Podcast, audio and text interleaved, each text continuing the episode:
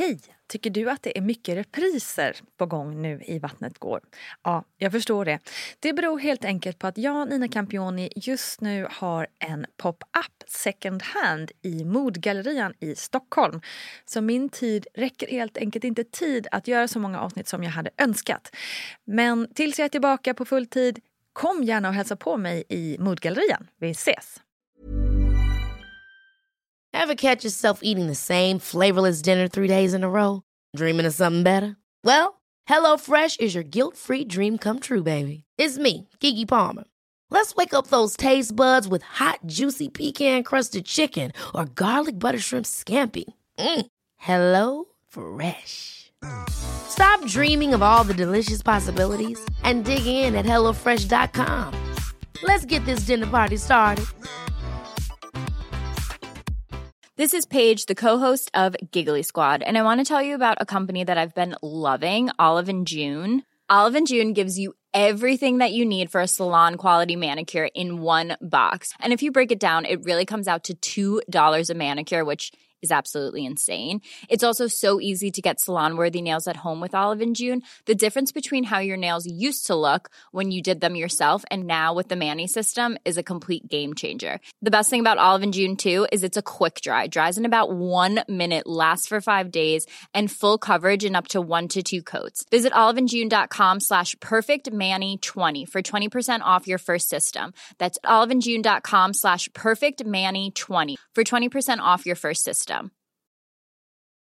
Mom deserves the best, and there's no better place to shop for Mother's Day than Whole Foods Market. They're your destination for unbeatable savings, from premium gifts to show-stopping flowers and irresistible desserts. Start by saving 33% with Prime on all body care and candles. Then get a 15-stem bunch of tulips for just $9.99 each with Prime. Round out Mom's menu with festive rosé, irresistible berry chantilly cake, and more special treats. Come celebrate Mother's Day at Whole Foods Market. Hey, I'm Ryan Reynolds. Recently, I asked Mint Mobile's legal team if big wireless companies are allowed to raise prices due to inflation. They said yes. And then when I asked if raising prices technically violates those onerous two year contracts, they said, What the f are you talking about, you insane Hollywood ass?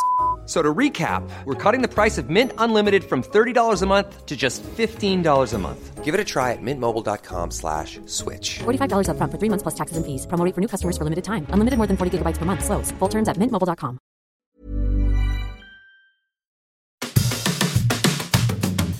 Så sätter sig min äldsta dotter, hon ligger mellan oss i sängen, så hon bara sätter sig upp. Mamma, nu väckte du mig.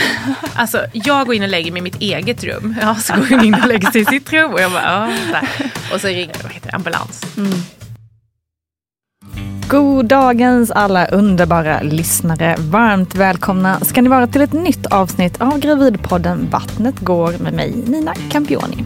Jag vill redan nu passa på att tacka för att du lyssnar på just det här avsnittet och ja, naturligtvis på podden överlag. Ni anar inte vad glad jag är att ni är så många som lyssnar, delar, diskuterar och utvecklar den här podden.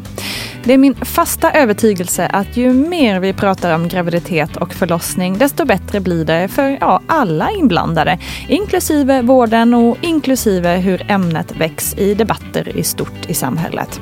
Och det inte minst ska vi prata om idag tillsammans med veckans gäst som är en synnerligen imponerande kvinna och en person som inspirerar mig personligen stort. Och det är mycket för att hon står upp för sina värderingar och gör det tydligt vad hon tycker när andra svänger lite hit och lite dit. Hon är partiledare för Centerpartiet, hon är mamma till två döttrar, hon är Annie Lööf. Och tillsammans kommer vi prata om livet på neonatal, vikten av ett starkt team runt omkring sig och hur vi kan förbättra förlossningsvården i Sverige. Och med oss har vi också, som vanligt naturligtvis, barnmorskan och geniet Gudrun Abascal. Nu välkomnar jag Annie Lööf.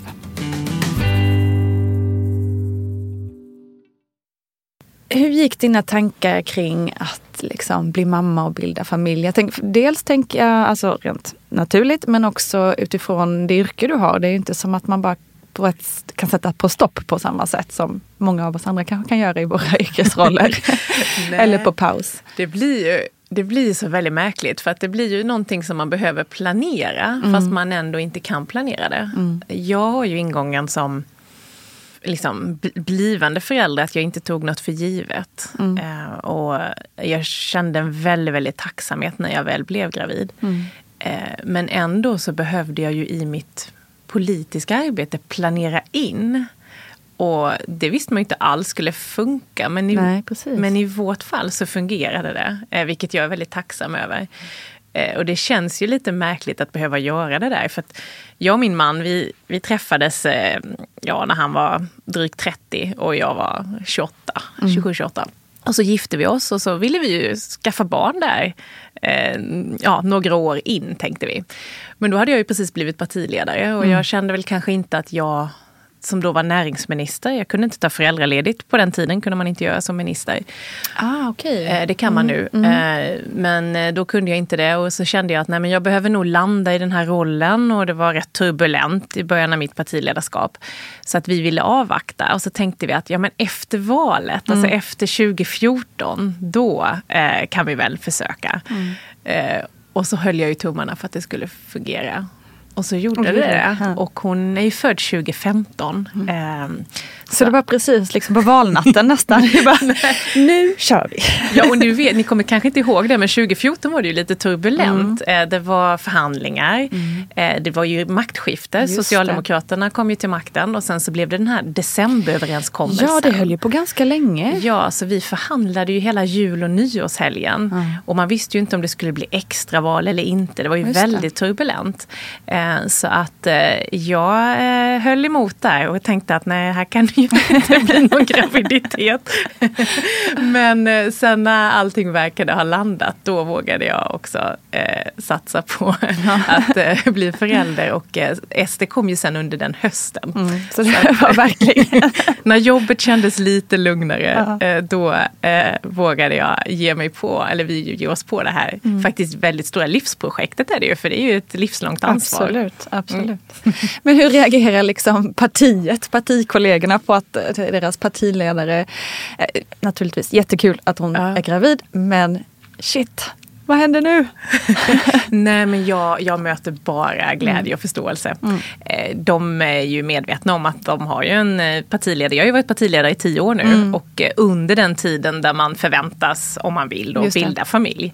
Eh, Och nej, det var, det var mer så här äntligen känsla Ja, skulle jag nog säga.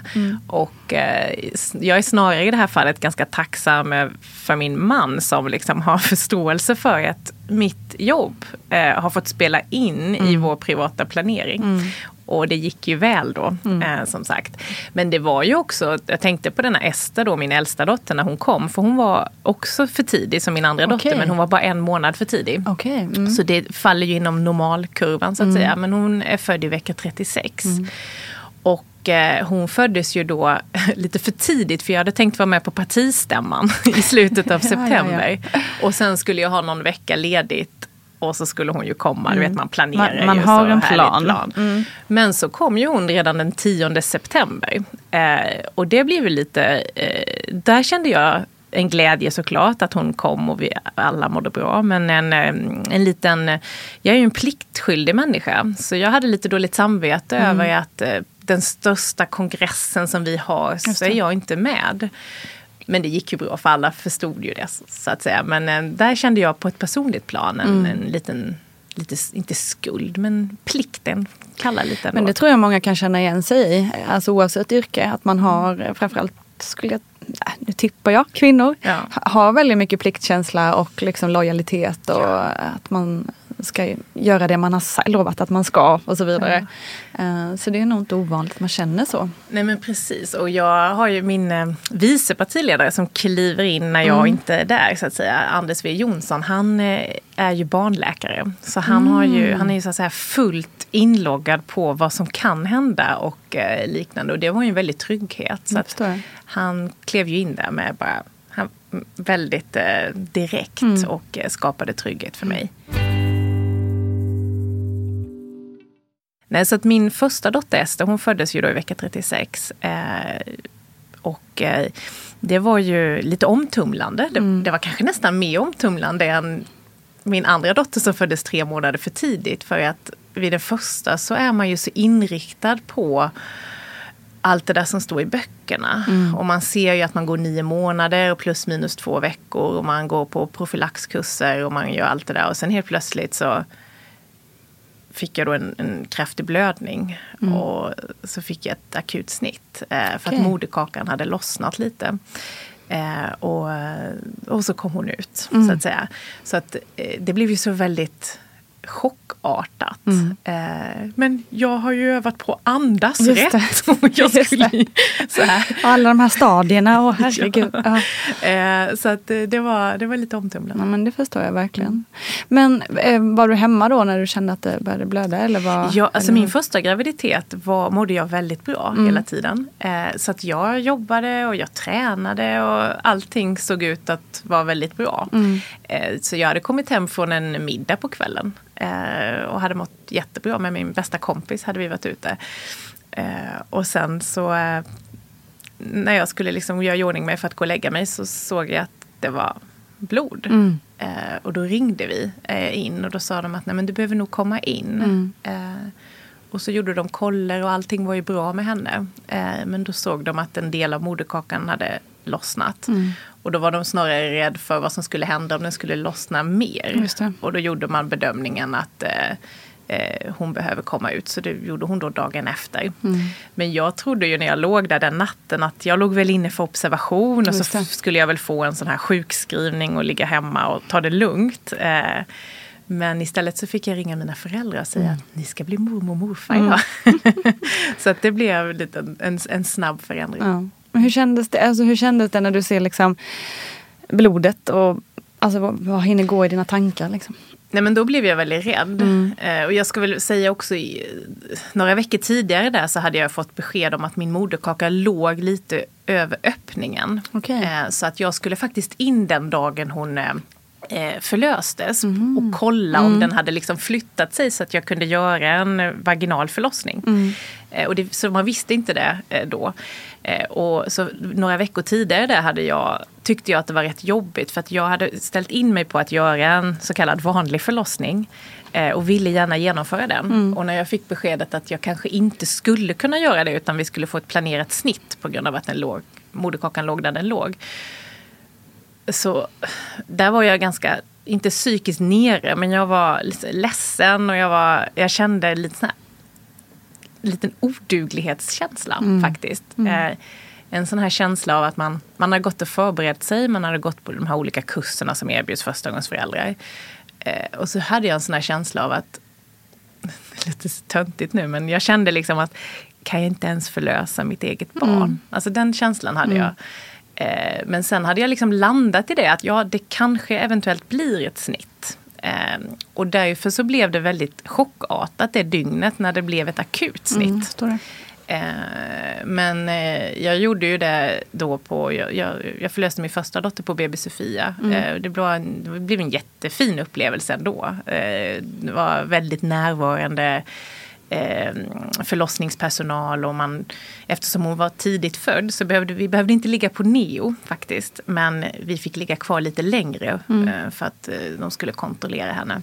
Så då fick vi fem dygn där, där vi kunde liksom landa mm. i det hela, vilket kändes väldigt bra. Mm. Du, den här känslan av odyglighet som eh, många också har, precis som varit med om lite samma som du, att man kanske tving, tvingas inom situationstecken till um, kejsarsnitt som man inte har tänkt sig och så vidare, eller man drömmer om en vaginal förlossning. Vad tror du just den här liksom, oduglighetskänslan kommer ifrån? Alltså, varför är det så många som känner så, tror du? Jag tror det handlar om att vi, man bygger upp en bild av den perfekta mamman och den mm. perfekta mm. graviditeten och den perfekta förlossningen. Och så mm.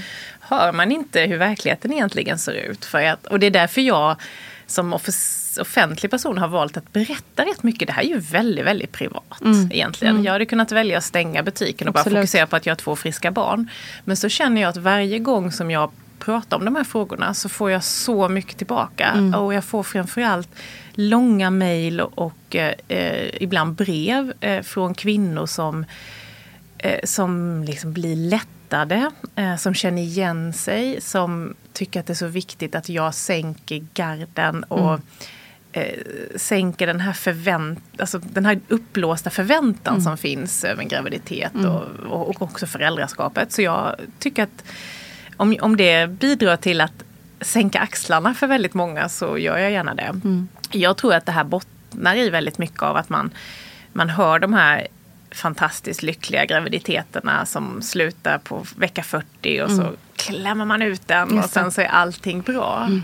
Och ingen av mina förlossningar har ju slutat på det sättet. Mm. Men det har ju blivit bra ändå. Jag har ju två friska barn. Och, men det, det har varit två dramatiska förlossningar för mig. Mm. Och för så många kvinnor. Jättevanligt ju. Ja. Och därför så tycker jag att vi ska prata om det. Mm. För det, sänker, det tror jag skulle bidra till att eh, inte fler ska bli så där chockade. Mm. Utan att det här faktiskt är någonting som kan hända. Precis. Och så rent politiskt har jag ju varit inne då och pratat mycket om att man ska förstärka upp mödrahälsovården mm. så att man verkligen får en barnmorska som följer en under hela tiden. Alltså från mödravård, förlossning och mm. eftervård. Mm. För det skapar ju en kontinuitet och en mm. trygghet för oss kvinnor. Verkligen. Eh, att kunna ta upp funderingar och mm. inte få nya personer hela tiden. Eh, jag tror att det skulle skapa en trygghet för väldigt många blivande framförallt förstagångsmammor men även andragångsmammor. Verkligen. Men ska vi prata lite om det när du ändå tar upp det här? För det är ju naturligtvis en brännande het mm. politisk fråga, eh, förlossningsvården. Eh, många, många år har det känts som att det bara går åt helskotta med mycket. Det är liksom fulla förlossningskliniker, det är eh, barnmorskorna liksom går på knäna. Ja, det, är, det känns inte så bra. Vad, säg, vad säger du? Vad, vad ser du framåt? Mm. Ja, men först så vill jag ändå säga innan jag kommer in på att det finns problem, att mm. vi har en fantastisk förlossningsvård. Eh, är jag är ju så enormt tacksam. Jag och mina barn hade ju kanske fått en mycket tuffare start och kanske ja, det hade kunnat gå jättedåligt om vi inte hade haft den kompetensen. Absolut. Och det tycker jag är väldigt viktigt att ha med sig in i detta. Men ja, och jag vill så, också säga att inget av det här går ju, för ibland vet jag att en del barnmorskor kan känna att vi klankar ner på dem mm. och så är det ju naturligtvis När inte. Jag, all, jag ska säga så här, alla enskilda personer som jag har mött från mödravård till eftervård mm. har jag tycker jag är helt fantastiska. Absolut. Och de har skapat en så stor trygghet kring, kring mig och jag vet att många har den upplevelsen också. Ja, Men från politiskt håll ja. så behöver vi göra mycket mer för att barnmorskorna måste helt enkelt få fler kollegor. Mm. Alltså problemet för med eh, för få platser är ju att det inte finns tillräckligt med personal. Eh, och här behöver vi se till att fler vill bli specialiserade sjuksköterskor, för det är det de är i grunden. Eh, där har jag drivit igenom eh, liksom karriärsteg, höjda löner, alltså eh, förbättrade villkor helt mm. enkelt för att man ska kunna utbilda sig till barnmorska eller specialistsjuksköterska. Det, det tror jag är den enskilt viktigaste delen. Sen tycker jag en annan viktig aspekt är att vi som mammor eller föräldrar ska få likvärdigt bemötande oavsett var man föder sitt barn. Ja. Och nu så håller vi på att förhandla med regeringen om nationella riktlinjer för mm. förlossningsvården. Mm. Eh, att oavsett om man föder i glesbygden i Norrland eller här i Stockholm eller hemma i Värnamo så så ska det vara, eh, det ska vara likvärdiga mm. riktlinjer mm. runt om. Mm. För nu skiljer det sig åt när man får ultraljud, när man inte får det. Mm. Eh, hur länge man får stanna kvar på sjukhuset mm. och inte. Och mm. Det är klart att det ska finnas en viss frihet men som mamma måste man känna en trygghet i att man ska bli, få samma bemötande oavsett var man är. Mm. Så det är en viktig del. En annan är just den här som finns på vissa håll i Stockholm, det här Min barnmorska. Mm, det som vi precis. pratade om innan med ja. den här eh, Alltså en sammanhängande vårdkedja är det ju mm, egentligen. Mm. Att en barnmorska följer en. Mm. Och det har ju fått jätte jättefina utvärderingsresultat. Verkligen. Både från de som jobbar i det, för att man känner att det blir värdefullt, mm. Eh, det blir kontinuitet, eh, man känner en ökad glädje och förbättrad arbetsmiljö helt mm. enkelt. Mm. Men också bland de kvinnor och pappor, alltså föräldrar som är med i den här processen. Mm. Eh, och det vill vi se på fler ställen. Så vi, och det har vi också fått in i förhandlingar med regeringen, både pengar men också den här riktlinjen att det här som nu är på vissa sjukhus i Stockholm ska skalas upp så att det finns på fler ställen. Mm. Eh, och det är ju också en personalfråga i grunden. Då måste man ha mer personal eh, och en ökad flexibilitet för att mm. det ska bli, bli möjligt. Mm. Eh, så det är några delar där man behöver förändra. Sen en annan del som, som jag tycker är viktigt är att fokusera på eftervården. Mm. Tack. Eh, Praise! jag ska säga så här, för, Alltså, det är min verkligen år jättefråga. Ja. och det här, jag kan bli så fruktansvärt irriterad för för, Mm. för två år sedan så höll jag en, en stor presskonferens på vår partistämma. Mm. Jag släppte då en rapport om vad, hur Centerpartiet vill förbättra eftervården för kvinnor. Och på den här presskonferensen så är de tre kvinnor som, satt, som var journalister som satt i publiken. De satt och lyssnade och förstod precis. Mm. Och de 70 procent övriga som var män eh, förstod liksom inte ens vad jag pratade om. Nej. Eh, nu är jag väldigt hårdragen men det var, det var ungefär det bemötandet man fick när man presenterade den här rapporten.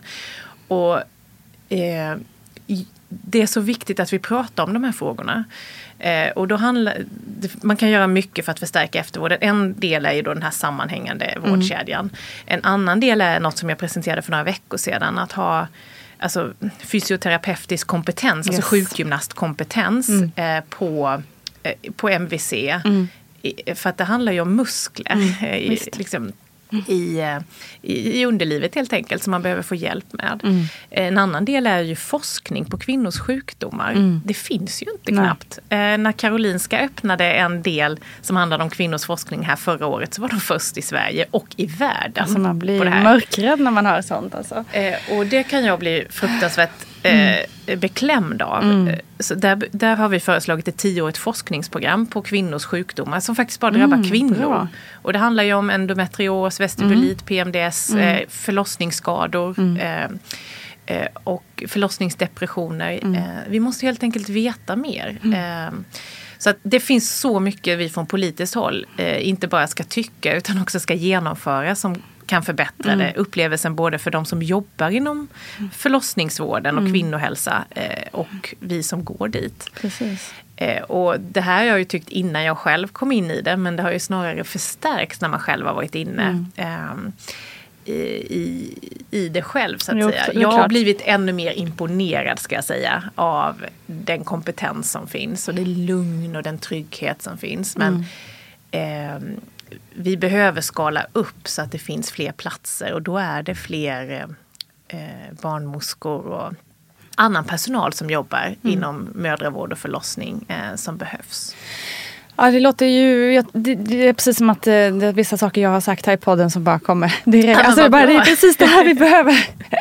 Underbart. Men, eh, upplever du att i, det, i och med att du är en kvinna dessutom som har fött barn. Eh, är det så att, eh, att du och dina fellow eh, kvinnliga politiker driver de här frågorna mer än vad dina manliga kollegor gör skulle du säga? Ja men verkligen, så är det ju. Jag lägger orden i din mun nästan här. nej, men... men så är det ju. Ja. Och det, det är ju. Och jag ska också säga det att eh, det debatteras ju väldigt mycket men alldeles för lite samtidigt. Och framförallt så upplever jag att varje gång som ja, men både Nooshi och Ebba och jag eh, och Nyamko är ute i de här frågorna så tror jag vi alla känner att vi får en sån enorm respons.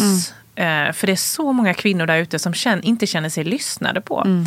Och som, som liksom upplever att ja, manliga politiker helt enkelt inte riktigt förstår. Ehm, så att eh, självklart är det så, men det, det är också så att vi med egna erfarenheter vet vad vi snackar om. Eh, och, och av den anledningen så får vi också en större tyngd i de här delarna.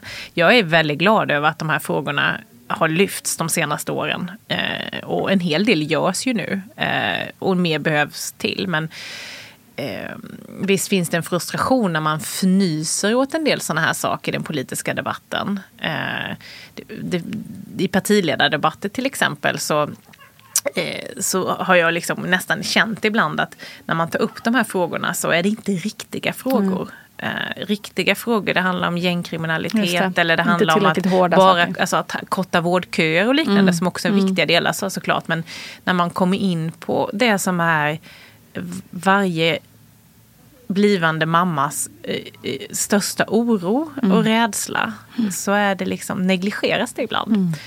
Eh, men nu är vi många kvinnor som är partiledare, tack och Exakt. lov. Yay. Så nu finns Heja. det ju en, en stor möjlighet att från höger till vänster faktiskt göra förändringar. Det gillar vi.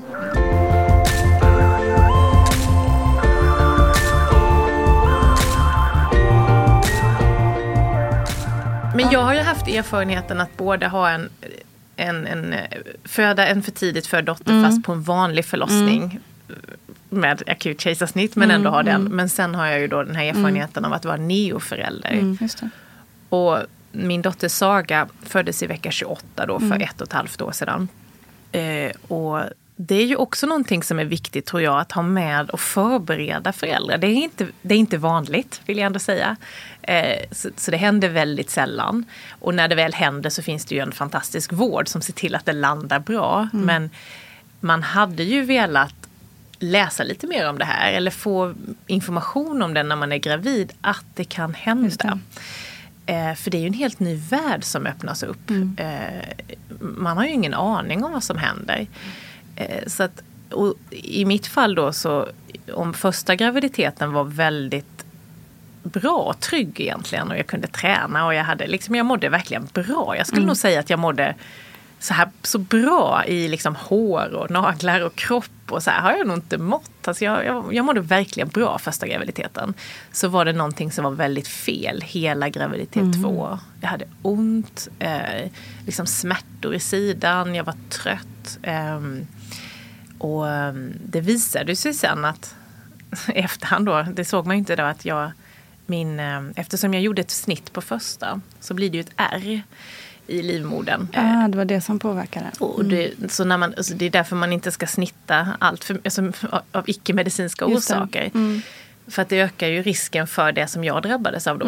Eh, och vid det här snittet så blir det ju en extra möjlighet för moderkakan att växa fast i, det här, i den här ärrbildningen. Och det gjorde den i mitt fall. Men jag fick den, den värsta graden av det här. Det finns olika stadier av den här sjukdomen. Så att den växte inte bara fast, vilket i sig är ett stort problem. ut- Och den, spräck, eh, den liksom öppnade inte bara livmodern utan den spräckte livmodern. Och började växa in på andra organ. Och ehm, det var ju det som var själva processen under min graviditet och som gjorde så ont. Ja, så det gjorde liksom att, alltså långsamt att du mådde dåligt under hela graviditeten. Att det Ja, påverkade dig hela Precis. igenom. Så att eh, Så det blev inte det där liksom att den puff och sen så... Jo, den blev Bush, eh, Bush Ja. eh, då på slutet. För då var då den liksom spräckte. Men den växte Men ju den- fast mm. eh, lite hela tiden. Och jag hade skov då när det gjorde riktigt ont. Eh, så jag, där jag besökte vården och de kollade. Eh, men den här, det här låg bakom höftbenet. Så att man såg inte riktigt det här i ultraljudet. Utan det var först sen när man gjorde en annan röntgen på mig som man såg att, eh, att det här var det det var. Och nu, jag berättar ju min, eh, liksom, min, min historia här och jag vill ändå säga för att inte jaga upp folk för att det kan ju finnas sådana som är första gångs graviditetsföräldrar som lyssnar på det här. Det här är ju väldigt, väldigt ovanligt. Vä- väldigt ovanligt.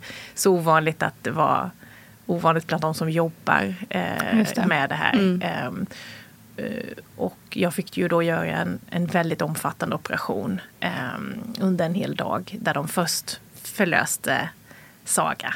Och jag fick vara vaken då. Så att det är en viktig del i anknytning. Fick pussa på henne, det här lilla ett kilos knytet. Och sen så sövdes ju jag ner då och så gjorde jag en stor operation. Ehm, så jag missade ju hennes första ett och ett halvt dygn. Ehm, och som en extra knorr på den här härliga historien så missade också min man det. För att den, så min svägerska var med mig och var med vår lilla nyfödda tjej eh, sina första dygn. För äldsta tjejen hade fått magsjuka. så de Oj, var hjälp. hemma i, i huset. Men det gick bra ändå. Ja. Men just då kändes det lite upp och ner. Men måste jag säga. Men hur känns det i efterhand liksom att, ja, att missa då eller inte få vara med där i början? Liksom? Ja, alltså jag tror att min man tyckte det var jobbigt att vara hemma och jag skulle genomgå en så tuff operation. Klart. Men han stod ju hela tiden i telefonkontakt med de ansvariga läkarna.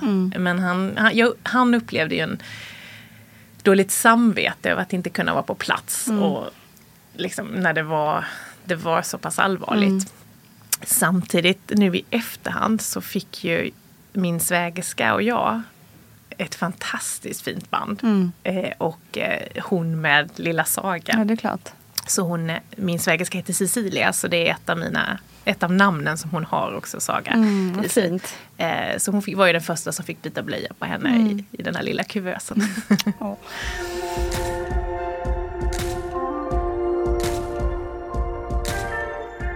Det här som Annie råkat ut med att livmodern liksom helt enkelt går sönder.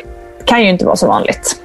Nej, det, det, är det ju inte. Och vi ser då att livmodern brister och vanligtvis så när det uppstår så beror det på att man tidigare har gjort ett kejsarsnitt eller att man har gjort en operation i själva livmoderväggen. Och så går då där man har gjort det här ingreppet så, blir det, så, så brister i det, i mm. ärret så att säga på, på livmodern. Mm. Så att det, och då säger man vid kejsarsnitt, om man tidigare haft kejsarsnitt, så är risken om man ska föda vaginalt nästa gång till exempel så är det om det är en på två eller 300 som har gjort kejsarsnitt tidigare så kan man få en så kallad uterusruptur om man ska använda det, det mm. namnet. Men har man inte några, haft den problematiken med sig bagaget så, så visst inträffar det men, men det, det är väldigt, väldigt sällsynt. Mm. A lot can happen in the next three years. Like a chatbot may be your new best friend. But what won't change? Needing health insurance. United Healthcare Tri Term Medical Plans are available for these changing times. Underwritten by Golden Rule Insurance Company, they offer budget friendly, flexible coverage for people who are in between jobs or missed open enrollment. The plans last nearly three years in some states, with access to a nationwide network of doctors and hospitals. So, for whatever tomorrow brings, United Healthcare Tri Term Medical Plans may be for you. Learn more at uh1.com. Planning for your next trip? Elevate your travel style with Quince. Quince has all the jet setting essentials you'll want for your next getaway, like European linen premium luggage options, buttery soft Italian leather bags, and so much more. And it's all priced at 50 to 80% less than similar brands. Plus, Quince only works with factories that use safe and ethical manufacturing practices. Pack your bags with high-quality essentials you'll be wearing for vacations to come with Quince. Go to quince.com slash trip for free shipping and 365-day returns. Ever catch yourself eating the same flavorless dinner three days in a row? Dreaming of something better? Well, HelloFresh is your guilt-free dream come true, baby. It's me, Gigi Palmer. Let's wake up those taste buds with hot, juicy pecan-crusted chicken or garlic butter shrimp scampi. Mm. Hello Fresh. Stop dreaming of all the delicious possibilities and dig in at HelloFresh.com. Let's get this dinner party started.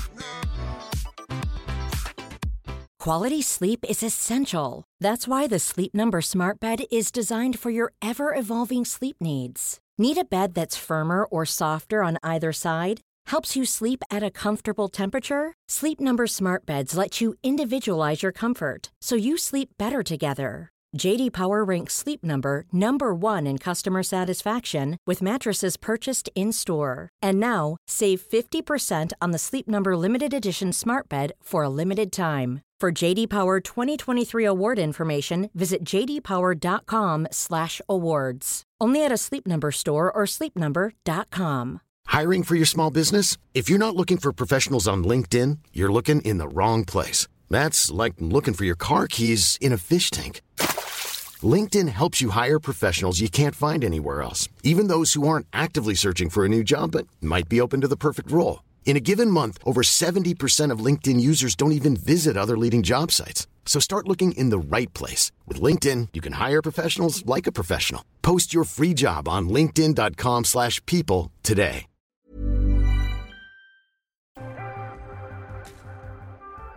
Får jag fråga, backa bandet lite där till liksom, när du kände att det var, det, nu måste jag nog åka in. Att, att någonting hände.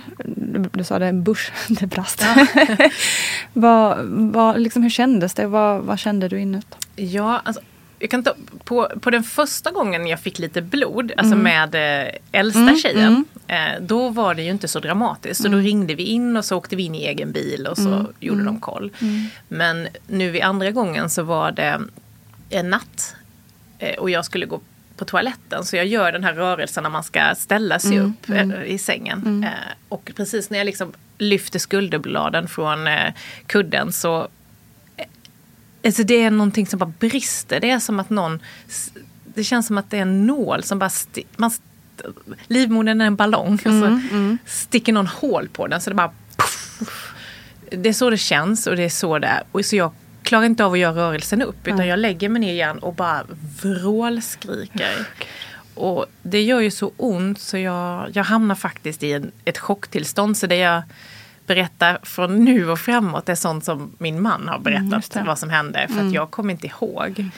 Eh, dels så sätter sig min äldst, äldsta dotter hon ligger mellan oss i sängen så hon bara sätter sig upp. Mamma, nu väckte du mig.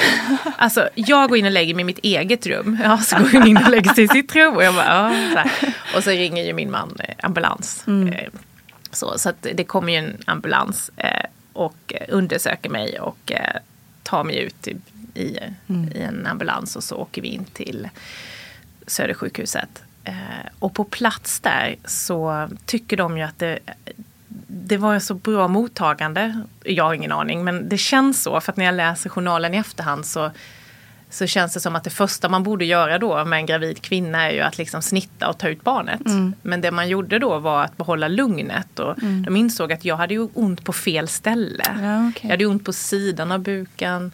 Jag var inte öppnad. Eh, barnet mådde jättebra inne i magen. Så de skickar mig på en skiktröntgen. Mm. Eh, och det är då de ser eh, lite vad som försiggår in i min Mm. eh, buk. Och eh, behåller då lugnet i det här. Mm, mm. Eh, så då försöker de stoppa blödningen. Så att, eh, det här är vecka 27 nämligen när det här händer. Så jag gör en mindre operation där den, den natten. För att stoppa blödning. Och så tror man att det faktiskt ska kunna gå då att jag håller hela vägen ut. Eh, men eh, det går inte så veckan efter sen så, Mm. så behöver hon komma ut eh, och vi behöver göra den här mer omfattande operationen. Hur kändes det liksom att, att veta att man ska göra en operation samtidigt som man är gravid? Alltså, Mm. Jag bara känner vilken... Jag var ju fortfarande, det här hände, hände ju så snabbt så Ja. jag, var ju, jag var ju väldigt Mm, omtöcknad mm. och medicinerad. Mm. Eh, så att jag hinner inte reflektera så Nej, jag mycket. fattar. Jag minns att jag var rädd för att förlora henne. Mm. Eh, och, eh, och, så att det var, de gjorde en titthålsoperation då, den gången. Eh, den första. Eh, och för att just hon skulle kunna vara kvar i magen. Så att när jag vaknar upp från den eh, så är jag väldigt tacksam att hon bara finns där. Mm. Och, eh, sen ligger jag ju kvar på sjukhus och det är ju ständig övervakning eh, jämt. Mm. Och jag ser ju hur hjärtat slår och hur hon mår bra och sådär. Så att, men jag har fortfarande ont. Mm. Det, det är liksom det som hela tiden återkommer. Eh, Hon ser ju ut att jättebra. Jag bara, fast jag har jätteont. Mm. Jag har jätteont. Mm. Och jag har en väldigt hög smärttröskel så jag hade nog väldigt ont. Ja, du är ju fotbollsspelare så att det vet vi. Väldigt Att man har hög Eh, och sen så, eh, så kommer det in en läkare där efter ett antal dagar som, där jag får ett skov av smärta. Och han säger då att nej men det här är inte normalt. Eh, Mm. Och då gör vi ytterligare en röntgen, Mm. en magnetröntgen och sen har de en liten konferens om de bilderna. Och då ser de att jag behöver en akut operation och Mm. att eh, livmodern är sprucken. Eh, och det var jobbigt. Mm. Det var fruktansvärt jobbigt. Eh, för att eh, det var ju eh, eh, Det var ju tufft både för mig och för barnet då. Mm.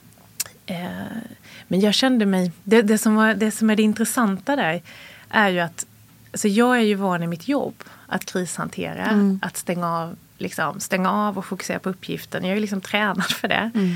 Och så vet man ju aldrig riktigt hur man är när man drabbas av det privat. Alltså jag är ju privat, som mamma i vanliga situationer är jag ju inte alls som jag är på jobbet. Jag är ju en Mm. riktig hönsmamma och liksom kontroll. Och, eh, ja, men jag är väldigt rädd för att något ska hända mina barn. Mm. Eh, och på jobbet är jag mer delegera och liksom stå för det. det ledarskapet.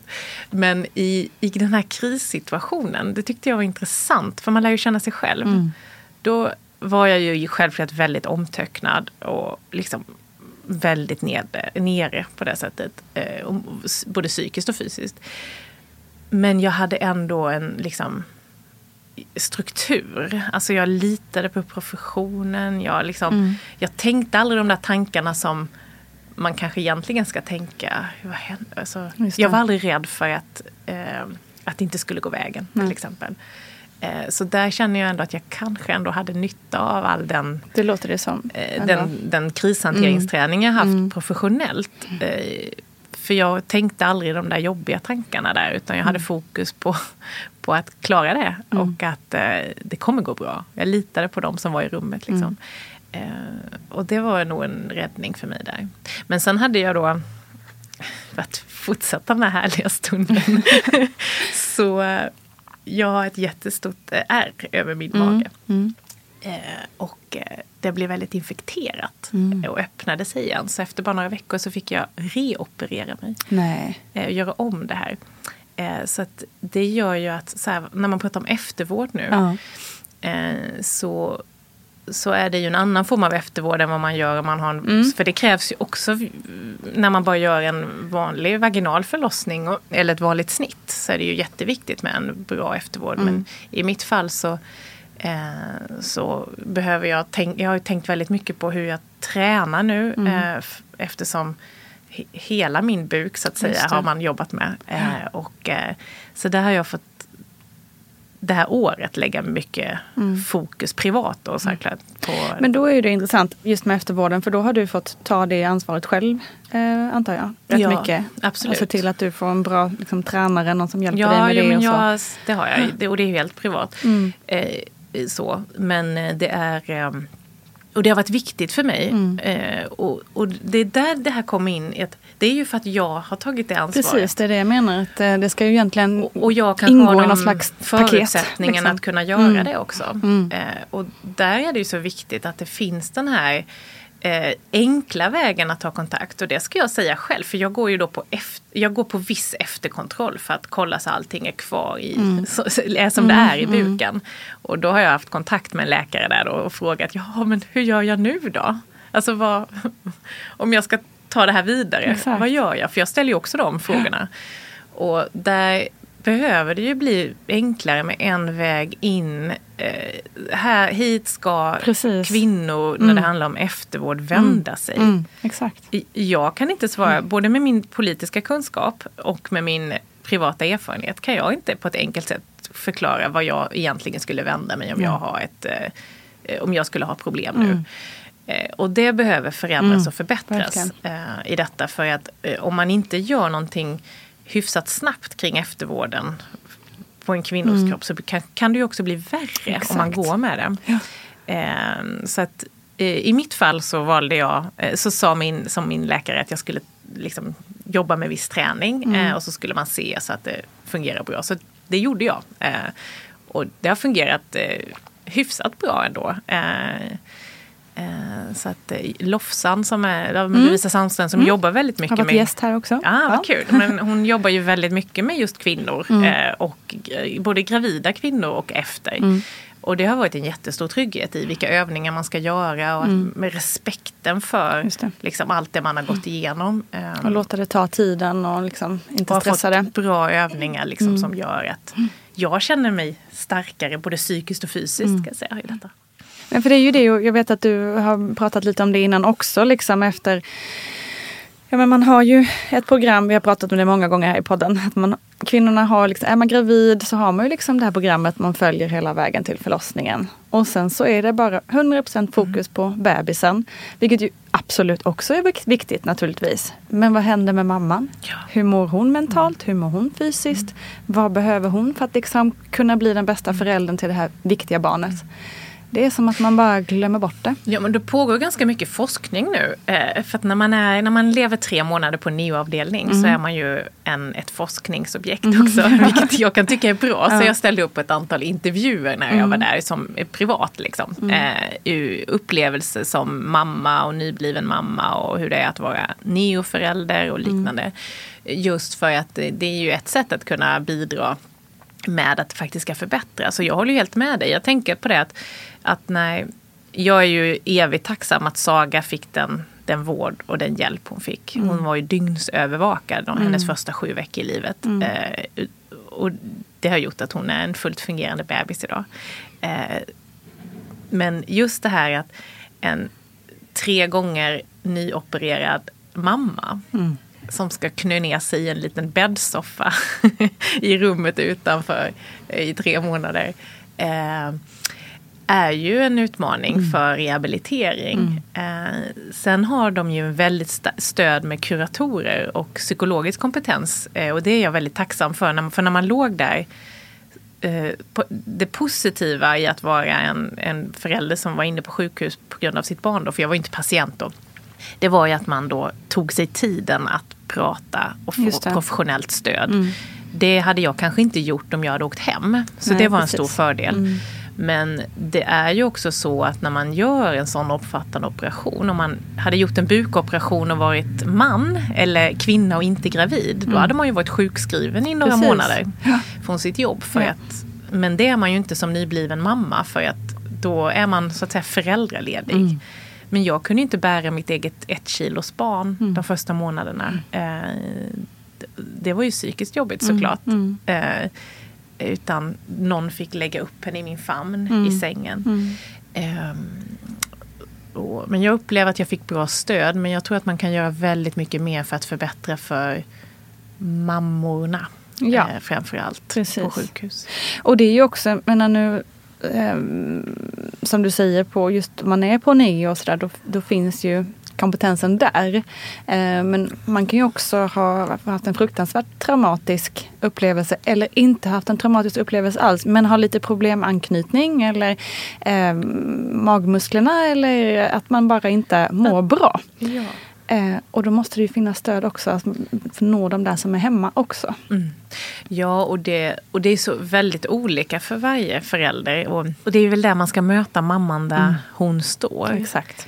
Eh, jag, mina liksom, utmaningar när jag har varit med om detta har ju varit väldigt handfasta. Det har liksom varit operationerna Mm, och mm, rehabiliteringen mm. och stöket kring det. Mm. Och såklart att mina barn har, mått, har varit för, för små. Eh, och varit outvecklade. Alltså jag har ju gått igenom en, det är ju mitt livs kris, Mm. Ja, alltså, de här delarna. Eh, men det, man ska inte ringakta de utmaningar som andra mammor känner och som kan vara helt förödande. Det här Mm. om man vill amma Mm. och så tar inte barnet bröstet. Mm. Eh, det, är så, det är så väldigt mycket också i mammaskapet som blir stigmatiserande och som det finns så mycket förväntningar och lever man inte upp till den förväntade mallen så får man så mycket frågor. Eh, och det där är också någonting som vi alla måste jobba med att ta bort. Alltså, Mm. Ja, vill man amma så ska man få de förutsättningarna att göra det.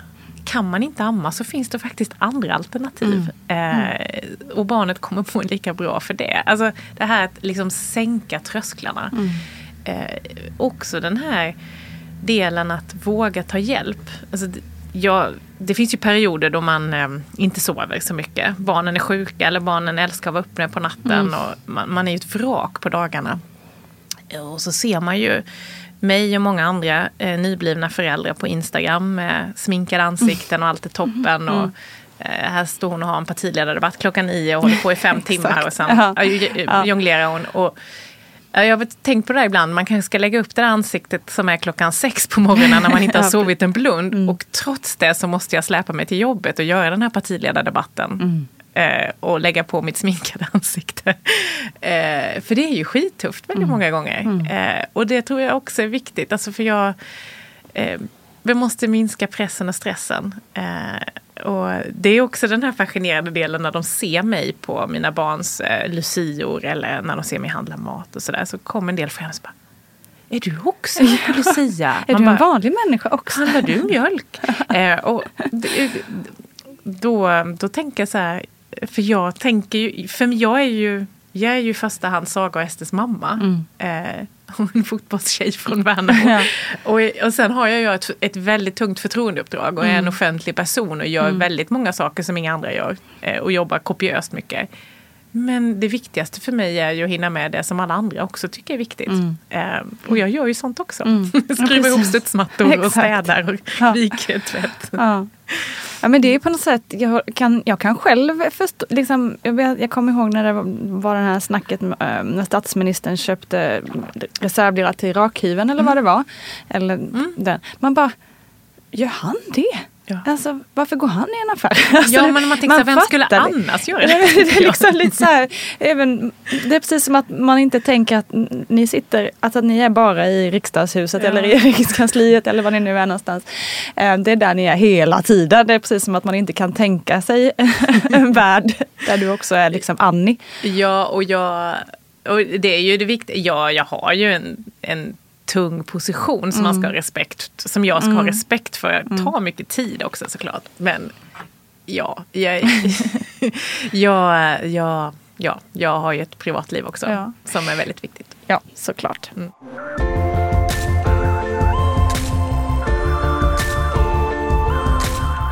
Men du, när du låg, alltså nu blev det ju naturligtvis chockartat med, med andra barnet och, och en, en förlossning som inte direkt var inräknad i, i, mm.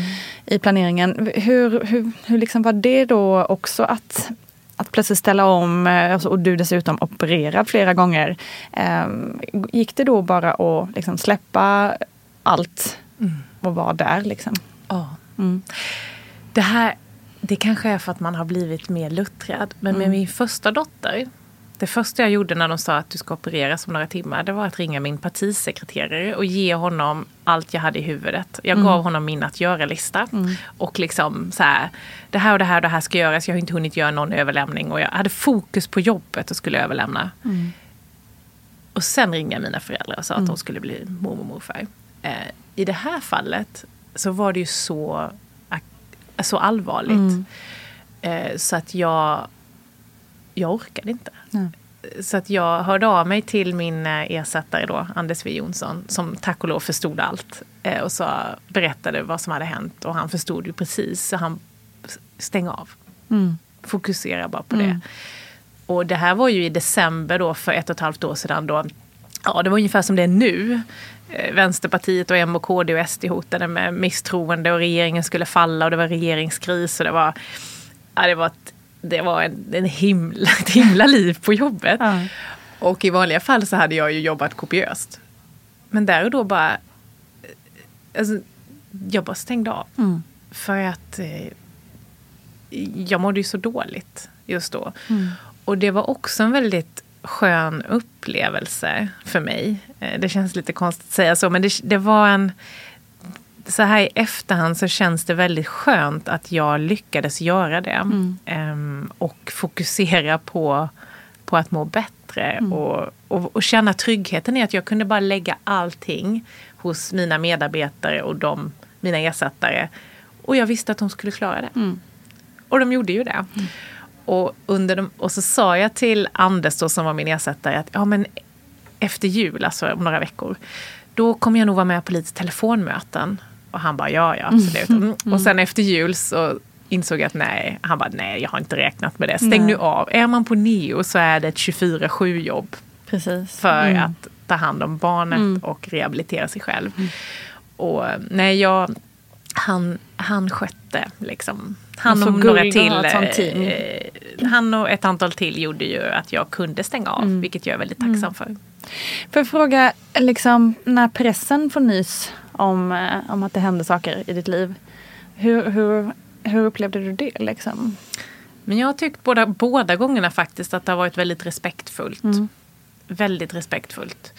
Jag har andra exempel i, i mitt liv innan där det inte har varit det. ska mm. jag säga. Mm. Eh, men just de här två gångerna har det varit oerhört respektfullt. Mm. Eh, och jag har också valt att ganska tidigt när jag har liksom när, det, när jag har fått barnet, båda två, så har jag skrivit att eh, de har kommit. Mm. Men jag har valt... Allt det jag har berättat nu var inte en självklarhet för mig att berätta under hela min föräldraledighet. Eh, för att och sen under sommaren, när jag gick, kom tillbaka förra, i slutet av förra sommaren, så började jag känna så här, ja fast nu, nu har jag fått lite distans mm. till det jag gått igenom. Mm. Så jag kan berätta det utan att bli, själv bli illa berörd och mm. liksom må det tar dåligt. Tid. Så nu så tycker jag att om jag berättar det här och det hjälper fler så eh, har jag liksom inga problem med det. Men det jag gjorde då när, de, när Saga kom, det var ju att jag la ut ett antal bilder och berättade mm. vad som mm. hade hänt och tackade personalen och skrev de känslor jag kände just då. Mm. Men jag nämnde ju ingenting om vad jag hade gått igenom.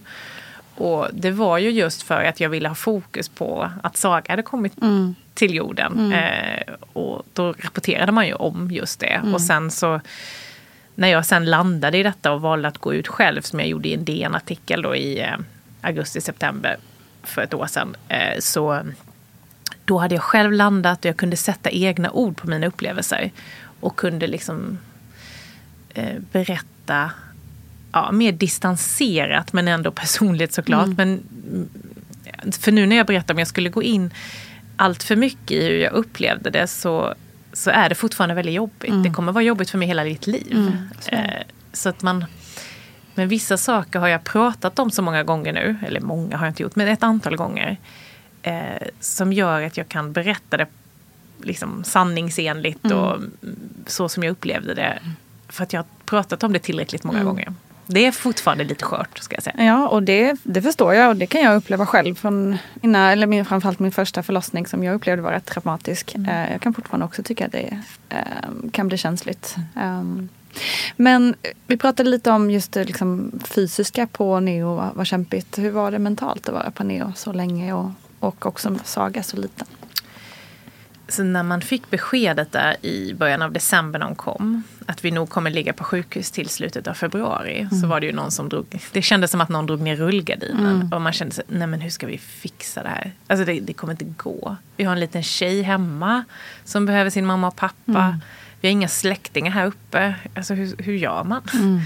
Um, det kändes fruktansvärt länge. Mm. Men sen kom man ju in i det här. Alltså vecka lades till vecka och helt plötsligt var det jul och sen, sen var det januari. Och alla sa då att när ni kommer ut därifrån så känns det som en väldigt kort tid. Mm. Och jag kunde inte se det då. Men det är det jag säger till neoföräldrar idag. Att eh, nej, det känns som en väldigt lång tid som aldrig tar slut när man mm. ligger där. Mm. Och sen när man kommer hem, det, det dröjer bara några veckor eh, så komprimeras den här tiden så den, den känns väldigt kort idag. Mm. Men när man ligger där då, det är ju det är ju lite som att vara på en institution, eller det är ju en institution. Man har, det är som en korridor. Man har, man har ett, en, en liten del i ett kylskåp och man får mm, laga sin mm. frukost och sin mat. Eh, man får en väldig samhörighet med de andra föräldrarna. Eh, man äter och tillsammans och så. Men sen är man ju bara med sitt barn såklart. För mm. det är ju speciella rutiner. Eh, mm. Man ska tvätta dem och bara att byta blöja tar ju en evighet. så sondmatar man ju dem då med jämna mellanrum. Eh, och så ligger man ju i ständig skräck över att mm. de ska sluta andas. Mm. Eh, för det är ju olika neobarn såklart, men man har olika problem. Men, eh, Saga hade ju då eh, hon hade inte förstått poängen med att andas mm. kontinuerligt. så hon kunde sluta att andas helt plötsligt och behövde då hjälp att få igång det. Mm. Och det var ju fruktansvärt. Mm. Att gå och lägga sig på kvällen. För att hon låg då i en öppen akutsal så hon hade ju hela tiden övervakning. Och, då, och jag låg i en liten städskrubb ute mm. som en korridorsrum med en bäddsoffa. Eh, och att säga godnatt till henne där man ville ju inte det. Och så skulle man gå ut och lägga sig. Mm. Och skulle det hända något skulle de ju komma och hämta en. Men mm. den här känslan när man man vill inte slita sig från sitt barn och man mm. lärde sig knappt det mm. under de veckorna heller. Mm. Utan det var lika jobbigt varje kväll tycker jag. Um, och sen när man kom in på morgonen så hade hon ju, då hade hon ju haft lite tunga timmar och svårigheter. Men ja, hon, hon andades vidare. Mm. Och då var man alltid så lättad. Uh, men vi fick ju väldigt handfasta tips som låter enkla men som jag tror har haft betydelse. Och det var att både jag och min man vabbade då. Man kan vabba om man har ett svårt sjukt barn. Mm. Så vi var tillsammans. Han hade huvudansvar för stora tjejen så han sov hemma den mesta tiden. Mm. Förutom några nätter för att avlasta mig. Och jag sov på sjukhuset. Men sen var vi tillsammans på dagarna när äldsta tjejen var på förskolan. Mm. Eh, och det gjorde att vi fick prata väldigt mycket tillsammans. Mm. Eh, och vi fick hand, ett handfast tips att liksom vid lunch att ät, gå ut och äta lunch, gå ut och gå. Eh, få liksom frisk luft, mm. komma ut från sjukhuset. Mm. Det gjorde vi också nästan varje dag. Eh, och de där små sakerna gjorde liksom, dels att vi kittades ihop ännu mer. Eh, och sen också fick möjligheten att prata och vara mm. tillsammans. Så, vi, så här. Och sen kom ju pandemin på det. Vi kom ju hem och sen blev det pandemi. Ja, så vi brukar skämtsamt säga det att så här mycket som vi har umgåtts det här ett och ett halvt åren har vi aldrig Nej. umgåtts innan. Ni har verkligen lärt känna varandra. Ja, och det har gått bra. Ja, vilken tur.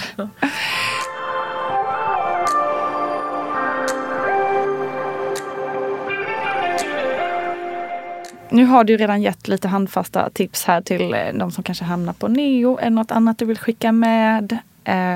De gravida kanske som lyssnar just nu? Ja, men jag vill nog ändå säga det här att det finns väldigt mycket att förbättra inom svensk både mödravård och förlossningsvård. Men vi har ändå en av världens bästa. Eh, för att med den vetskapen så hoppas jag att man ändå kan känna ett lugn mm. och en trygghet. För gör man det så och liksom överlåter sig till professionen när mm. någonting händer mm. så kommer det ju gå bra. I de allra, allra, allra flesta fallen så blir det ju en väldigt stor lycka. Både för mam- föräldrarna och mamman och eh, barnet. Så det är väl den här att känna lugn och tillit. Skulle jag nog ändå vilja säga. Mm. Med mina erfarenheter. Eh, så är jag jätteimponerad av professionen och kunskapen som finns faktiskt. Tusen, tusen tack Annie Lööf för att du tog dig tid i ditt naturligtvis pressade schema att sitta ner med mig och prata om så personliga saker som det ju trots allt är att ta med oss alla in i förlossningsrummet. Och också tack för den påminnelse som Annie gav nu inför sommaren när många är nervösa kring just förlossningsvården och överbelastningar på de olika klinikerna är att vi trots allt har en otrolig vård i vårt land. Och det kommer att gå bra. Håll också utkik efter Barnet Går med Annie Lööf framåt här i poddserien.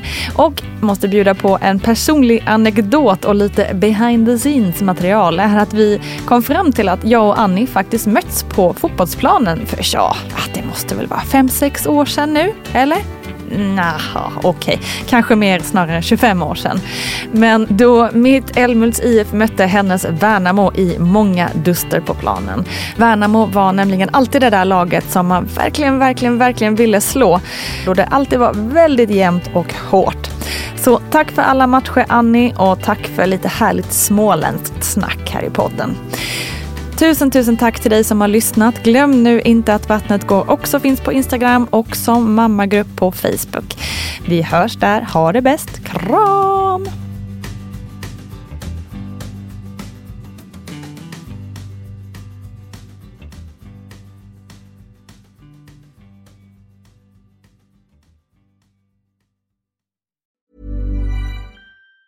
Even on a budget, quality is non-negotiable. That's why Quince is the place to score high-end essentials at 50 to 80% less than similar brands. Get your hands on buttery soft cashmere sweaters from just 60 bucks, Italian leather jackets, and so much more.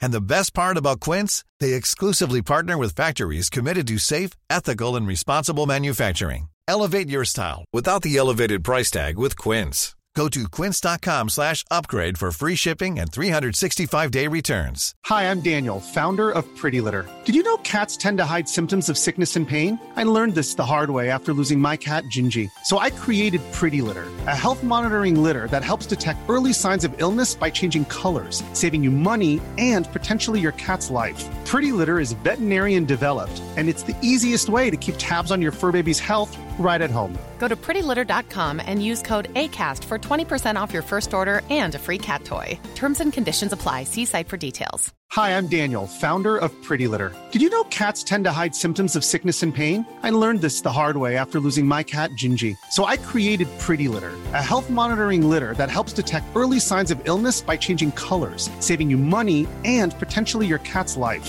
Pretty Litter is veterinarian developed, and it's the easiest way to keep tabs on your fur baby's health right at home. Go to prettylitter.com and use code ACAST for 20% off your first order and a free cat toy. Terms and conditions apply. See site for details. Mom deserves the best, and there's no better place to shop for Mother's Day than Whole Foods Market. They're your destination for unbeatable savings, from premium gifts to show-stopping flowers and irresistible desserts. Start by saving 33% with Prime on all body care and candles. Then get a 15-stem bunch of tulips for just $9.99 each with Prime. Round out Mom's menu with festive rosé, irresistible berry chantilly cake, and more special treats. Come celebrate Mother's Day at Whole Foods Market.